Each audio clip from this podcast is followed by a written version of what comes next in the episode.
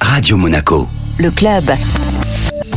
Bonjour Nicolas D'Angelo. Bonjour Jean-Christophe. Vous êtes euh, monégasque et vous avez participé avec plus de cinquante mille autres coureurs au Marathon de Paris, c'était le week-end dernier. Vous y avez d'ailleurs battu un, un record, on va en reparler en détail tout à l'heure. Mais d'abord, est-ce que vous pourriez nous euh, raconter un petit peu votre parcours de, de sportif, vous présenter d'une manière générale votre âge, ce que vous faites euh, dans la vie? Oui, alors j'ai, j'ai vingt-neuf ans, je, je suis actuellement juriste sur euh, Monaco. J'ai débuté euh, le sport... Euh, Dans l'adolescence, d'abord en, en vélo de route.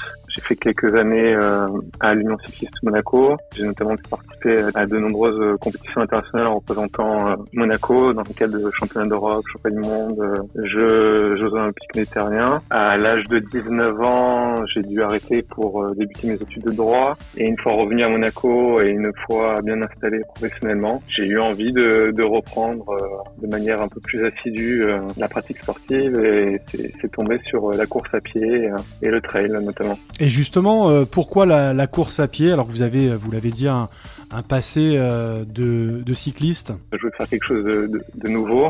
Et je, le vélo est, est quand même un sport très chronophage. Pour performer, ça, ça requiert vingt à vingt-cinq heures de, d'entraînement hebdomadaire à minima. Avec les contraintes professionnelles, euh, c'est, c'est quand même difficilement conciliable. En course à pied, on peut commencer à, à avoir un, un niveau intéressant pour une charge d'entraînement, je dirais, deux fois inférieure. Alors le week-end dernier, euh, je le disais tout à l'heure, vous avez couru le marathon de Paris avec euh, en plus un record à la clé. deux heures trente-deux minutes et douze secondes, c'est le, le temps que vous avez réalisé et c'est donc le nouveau record de Monaco euh, du marathon.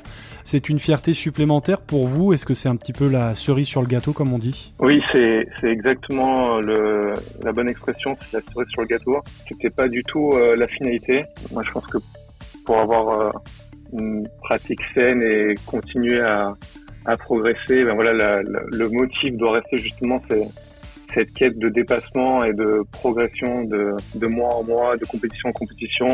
Et se focaliser juste sur sa progression, parce que des personnes euh, plus fortes, il y en aura toujours, euh, des records euh, inatteignables, il y en aura toujours. En dessous de deux heures trente-cinq, euh, j'aurais été euh, très très satisfait déjà en amont, euh, en amont de la course.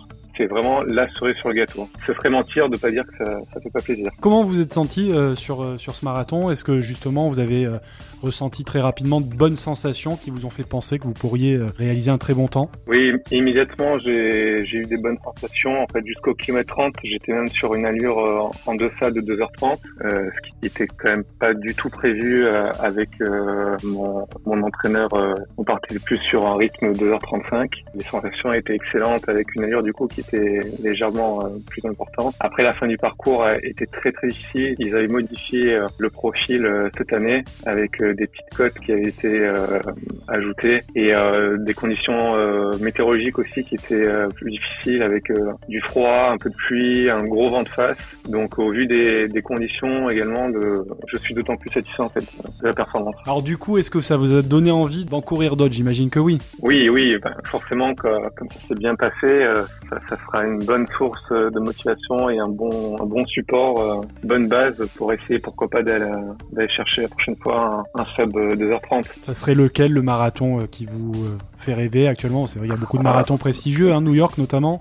Oui, bah, pour le moment, euh, j'ai pas encore trop réfléchi, mais dans le déroulement de la saison, il y a le marathon de Valence, qui est un marathon très, avec une très grosse densité de coureurs, qui est beaucoup plus rapide euh, et favorable à la performance que celui de Paris. Donc, euh, pour faire un chrono, euh, ça peut être une bonne idée. Alors, vous ne pratiquez pas seulement euh, le marathon et la course à pied, vous avez également euh, fait des, des trails, voire même des ultra-trails. Oui, tout à fait. Là, en deux mille vingt et un, j'ai fait mon premier ultra-trail avec le quatre-vingt-dix kilomètres Mont Blanc, une course qui est euh, avec une belle notoriété aussi euh, autour de Chamonix. Et euh, l'année dernière, euh, le, le tracé du Mont Blanc, on a dénommé C C C, qui part donc de Courmayeur, qui passe par Champé en Suisse et qui finit à Chamonix, qui est longue de cent kilomètres avec euh, un peu plus de six mille mètres de dénivelé positif.